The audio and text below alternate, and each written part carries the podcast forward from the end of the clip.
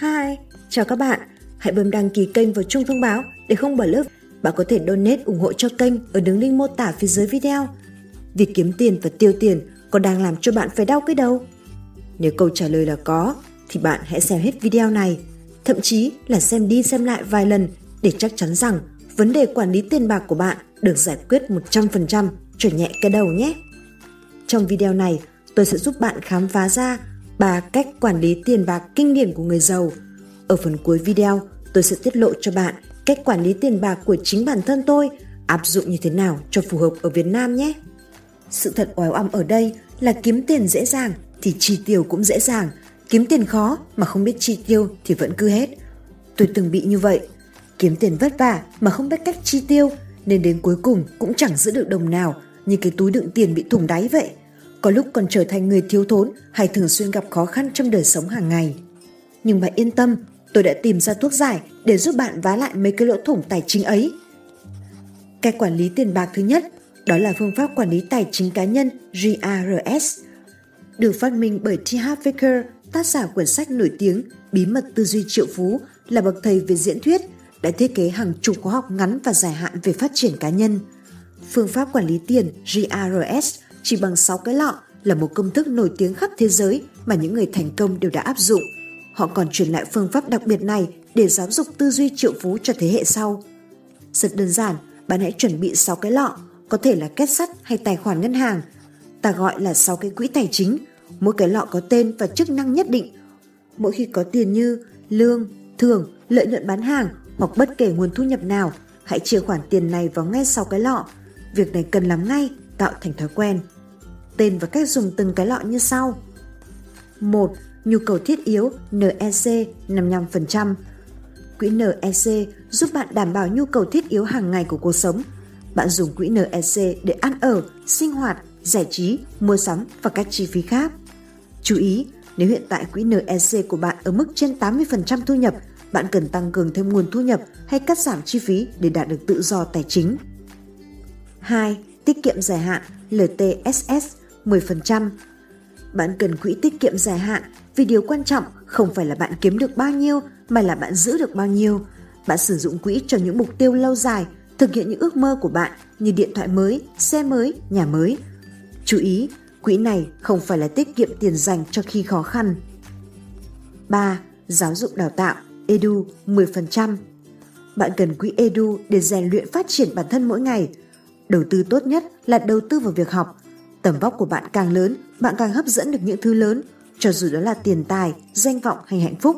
Bạn dùng quỹ Edu để mua sách, đọc sách phát triển cá nhân mỗi ngày, tham gia các khóa học, đào tạo, diễn thuyết hay gặp gỡ, giao lưu để học hỏi từ những người thành công.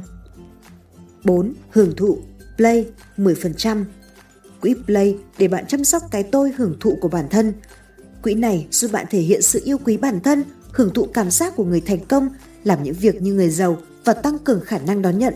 Bạn sử dụng quỹ Play để làm những việc khiến cho bạn có cảm giác như người giàu, đến những nơi chưa từng đến, ăn những món chưa từng ăn. Mỗi tháng, vào ngày cuối cùng của tháng, bạn phải tiêu hết số tiền trong quỹ này.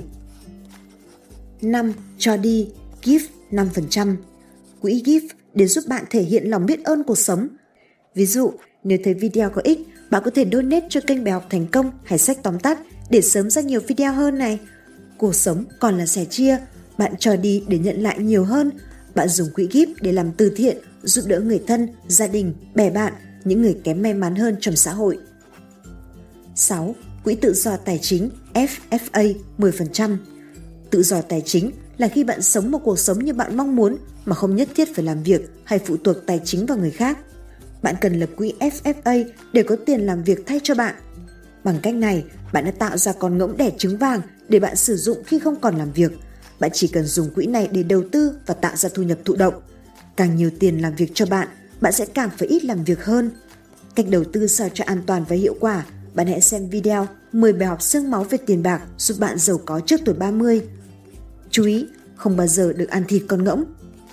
Cái lưu ý bạn cần nhớ rõ trước khi áp dụng. Thứ nhất, vấn đề trò tiền vào các lọ này cần được thực hiện hàng ngày – Tôi nói là hàng ngày. Nếu bạn làm hàng ngày nhưng số tiền chỉ tăng vào mỗi cuối tháng, tức là bạn đang chỉ làm công ăn lương. Hãy tìm kiếm các nguồn thu nhập thụ động khác để bổ sung vào nguồn thu của mình mỗi ngày. hãy xem video 8 bí quyết làm giàu cho người làm thuê từ tỷ phú Mỹ giúp bạn thay đổi cuộc đời. Thứ hai, quỹ hưởng thụ Play cần được tiêu dùng liên tục, nó phải hết vào mỗi cuối tháng. Nếu nó thừa tiền, bạn cần cân bằng lại cuộc sống của mình bằng cách nghĩ tới việc chăm sóc cho bản thân mình. Nếu nó thiếu, bạn cần tập trung cho việc kiếm tiền của mình. Thứ ba, quỹ tự do tài chính FFA. Bạn không bao giờ được tiêu tiền trong quỹ này, chỉ dùng nó để đầu tư tạo ra thu nhập thụ động. Nhớ đấy! Thứ tư, ưu và khuyết điểm của phương pháp quản lý tài chính cá nhân. Ưu điểm là rõ ràng, dễ quản lý, dễ hiểu và có thể áp dụng ngay cho người phương Tây. Khuyết điểm là chưa hoàn thiện cho người Việt Nam vì thiếu phần phụng dưỡng cha mẹ. Tại sao lại thế? Vì người phương Tây khi lớn tuổi đều có bảo hiểm xã hội trợ cấp, tiền lương hưu, cha mẹ không phải lo nghĩ, con cái không phải trợ cấp. Người phương ta thì phần nhiều là ngược lại, trong đó có tôi. Cách quản lý tiền bạc thứ hai, phương pháp của tỷ phú Lý Gia Thành. Lý Gia Thành là nhà tỷ phú, nhà đầu tư, nhà tư bản công nghiệp, nhà từ thiện người Hồng Kông. Ông được coi là nhà đầu tư có tầm ảnh hưởng lớn nhất châu Á. Ông đã từng đứng vị trí thứ 9 trong danh sách những người giàu nhất thế giới với tài sản khoảng 23 tỷ đô la Mỹ do tạp chí Forbes bình chọn. Vị tỷ phú giàu có nhất Hồng Kông này chia sẻ, có ba lĩnh vực càng chi tiêu nhiều tiền, bạn càng kiếm được nhiều tiền hơn. Thứ nhất, đầu tư tiền bạc vào việc giáo dục chính mình và con cái. Giáo dục chính mình luôn là một quyết định hoàn toàn đúng đắn, bất kể hoàn cảnh của bạn có khó khăn như thế nào, hãy tìm cách học những bài học mà bạn chưa từng biết đến. Dễ dàng và rẻ tiền nhất là từ những thử thách bạn gặp phải trong hiện tại. Ngay cả khi bạn phải vay mượn tiền bạc để làm, đầu tư cho việc học tập và giáo dục bản thân cho bạn kỹ năng, kinh nghiệm, tài nghề để có thể trả nợ trong tương lai. Thứ hai, biếu tiền cha mẹ, phụng dưỡng cha mẹ. Việc rất nên làm là thường xuyên đưa tiền cho cha mẹ bạn dù cho tình hình tài chính của họ ra sao. Đây là cách thể hiện tình yêu, sự biết ơn và kính trọng đối với mẹ cha. Bất kể tình hình tài chính của cha mẹ bạn như thế nào, bạn vẫn nên thường xuyên đưa tiền cho họ. Những khoản tiền hiếu thảo này là cách thể hiện tình yêu, sự kính trọng và lòng biết ơn đối với cha mẹ. Những doanh nhân thành đạt nhất, những người giàu có nhất là những người luôn yêu kính cha mẹ.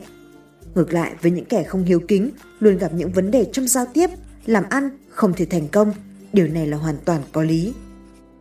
Thứ ba, chi tiêu cho cộng đồng, tạo dựng phước báu về sau. Tỷ phú Lý Gia Thành nói rằng, bất chấp bạn đang ở trong tình cảnh nào, vẫn luôn có một người khổ hơn bạn. Do đó, hãy giúp họ trong hoàn cảnh có thể. Đóng góp cho xã hội và cộng đồng quanh bạn là một nghĩa vụ bắt buộc mà mỗi con người cần hiểu rõ. Hãy đừng quên câu một miếng khi đói bằng một gói khi no. Bạn có thể chỉ cho đi một số tiền nhỏ nhưng nó thực sự có giá trị đối với người cần nó. Và nhớ, đừng quên thưởng cho nhân viên khi công ty bạn đang ăn nên làm ra. Nếu bạn không có nhiều tiền để đóng góp, hãy cho những gì bạn có thể cho. Hòa đồng với đồng nghiệp và lãnh đạo, hãy học cách biết ơn những gì bạn nhận được. Nếu bạn không có điều kiện để đóng góp về mặt tài chính, vậy hãy cho đi những gì bạn có thể. Hãy hoàn thành công việc của bạn một cách tốt nhất, hãy hòa đồng với ông chủ và đồng nghiệp và hãy biết ơn những gì bạn đang có, chính là công việc của bạn. Triết lý tiền bạc của tỷ phú Lý Gia Thành đó là chỉ khi nào bản thân nhận thức rõ việc kiếm tiền không phải là chuyện dễ, lúc đó chúng ta mới trở thành một người có trí tuệ, mới thực sự thành công trong lao động. Giành lợi không phải là điều quan trọng nhất, làm kinh tế không có chữ tín sẽ không thành công. Sống lương thiện mới là nguồn tài nguyên dồi dào, bền bỉ là pháp bảo của giàu sang. Ưu và khuyết điểm của phương pháp của Lý Gia Thành Ưu điểm hay và phù hợp triết lý người Á Đông, trong đó có phần quan trọng là chi tiêu cho cha mẹ, chi tiêu cho giáo dục và cộng đồng. Quan điểm này lại rất giống tư duy và cách làm hiện tại của Bill Gates, tỷ phú giàu nhất hành tinh. Khuyết điểm ở đây là có tí thiếu vì ông chưa đề cập đến phần chi tiêu cho cá nhân và đầu tư hay để dành. Thực tế thì không phải Lý Gia Thành không biết, mà chính ông không nhắc đến mà thôi, bởi vì ông chính là bậc đại trí nên mới có lời khuyên như thế. Cách quản lý tiền bạc thứ ba, phương pháp quản lý tiền bạc theo lời Phật dạy. Đức Phật dạy, mỗi cá nhân nên chia số tiền mình kiếm được thành 4 phần. Một phần chi tiêu đời sống hàng ngày, một phần tiết kiệm để phòng bất chắc hoặc tình huống khẩn cấp xảy ra và một phần để kinh doanh và đầu tư sinh lời, một phần phụng dưỡng cha mẹ, cụ thể như sau. 25% thu nhập dành cho chi tiêu đời sống cá nhân hàng ngày, 25% thu nhập để dành đầu tư kinh doanh sinh lời, 25% thu nhập dành cho phụng dưỡng cha mẹ để trả hiếu, 25% chi tiêu cộng đồng tích phước báu cho bản thân. Phương pháp quản lý tiền bạc theo lời Phật dạy được cho là tuyệt diệu nhất. Tuy nhiên, thời này là ít ai làm được chỉ vì ta không có cái nhìn thấu suốt nhân quả ba đời, không có khoản đầu tư chi tiêu nào xin lời hơn chi tiêu cho nhân quả. Ta không muốn bố thí chia sẻ với cộng đồng, nhưng muốn đời này và đời sau được giàu sang phú quý. Ta không hiếu thuận với cha mẹ, nhưng lại mong sau này con cái hiếu thuận và lo lắng cho ta. Chúng ta chỉ thích chăm lo cho bản thân và gia đình riêng của mình thôi. Thế nên, ta mãi túng thiếu hay nghèo khó, ầu cũng là duyên nghiệp. Theo ý kiến cá nhân tôi, thì điều chỉnh lại phần trăm chi tiêu một ít cho phù hợp với hoàn cảnh thực tế hiện nay và vẫn tạo được phước báu và giữ được tài sản luôn sinh lợi cao nhất ngay trong kiếp sống này. Thêm một chút nha, phương pháp quản lý tiền bạc của admin. Nói ra hơi ngại, nhưng sau nhiều lần thất bại trong việc áp dụng các phương pháp quản lý tiền bạc và chi tiêu, thì cuối cùng admin cũng làm được ngon lành. Phương pháp của admin về cơ bản là áp dụng theo phương pháp GRS 6 cái lọ của thầy T.H. Baker. Tuy nhiên mình có sáng tạo một chút cho phù hợp với cuộc sống thực tế ở Việt Nam và quy luật nhân quả. Cụ thể, để tôi lấy ví dụ minh họa cho bạn dễ hiểu nhé. Tôi ví dụ, thu nhập một tháng về tài khoản 100 triệu, tôi trích ngay 10% để biếu bố mẹ, tức là 10 triệu. 90 triệu còn lại tôi mới bắt đầu chia vào 6 cái lọ. Tiêu dùng hàng ngày 55% là 49 triệu 500, tiết kiệm dài hạn 10% là 9 triệu, giáo dục 10% 9 triệu, hưởng thụ 10% 9 triệu, cho đi 5% 4 triệu 500, quỹ tự do tài chính 10% là 9 triệu. Bà có thể áp dụng phương pháp quản lý tiền bạc của tôi như thế nào? Vì ở Việt Nam, chúng ta chủ yếu là chi tiêu tiền mặt nên bạn hãy sử dụng sổ tay để ghi lại và kiểm soát chi tiêu dễ dàng hơn là dùng thẻ thanh toán. Hoặc nếu bạn có máy vi tính ở nhà hay laptop thì bạn có thể tạo bảng Excel chia thành các cột tương ứng với các lọ trên. Việc của bạn là hàng ngày điền các thông tin chi tiêu tương ứng với các lọ. Cuối tháng, Excel sẽ cho các bạn con số chính xác số tiền trong các quỹ tài khoản của bạn.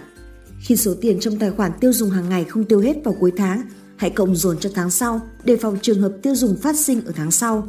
Khi số tiền trong tài khoản tiêu dùng hàng ngày quá lớn không tiêu hết, bạn trích ra phần lớn để gửi thẳng vào tài khoản quỹ tự do tài chính. Đó là cách sống dưới mức thu nhập để đầu tư cho sự tự do tài chính trong tương lai. Quỹ tự do tài chính càng nhiều thì bạn càng sớm được tự do tài chính và nghỉ hưu sớm. Khi số tiền trong bất kỳ tài khoản nào bị âm thì đó là lúc báo động bạn cần phải nỗ lực để tìm cách tăng thu nhập hoặc phải giảm mức sống. Đừng vay tiền từ các quỹ để tạm ứng chéo cho nhau, nó sẽ làm cuộc sống của bạn dưới tung lên và việc quản lý tiền bạc sẽ thất bại. Thay vào đó, hãy tìm cách tăng thu nhập hoặc phải giảm mức sống để phù hợp với thu nhập trong những giai đoạn khó khăn. Hãy tiêu từng đồng một cho những thứ xứng đáng. Tỷ phú Warren Buffett nói rằng, nếu cứ mua những thứ bạn không cần, chẳng bao lâu bạn sẽ phải bán đi những thứ mà bạn cần. Đừng để cảm xúc nhất thời ảnh hưởng đến quyết định tiêu dùng của bạn. Cuối cùng là đừng quên xem video 10 bài học sương máu về tiền bạc giúp bạn giàu có trước tuổi 30 để hiểu hơn về cách quản lý tiền bạc hiệu quả và tránh những sai lầm khiến bạn tiền mất tật mang. Chúc bạn ngày càng giàu có. Hẹn gặp lại ở những video tiếp theo.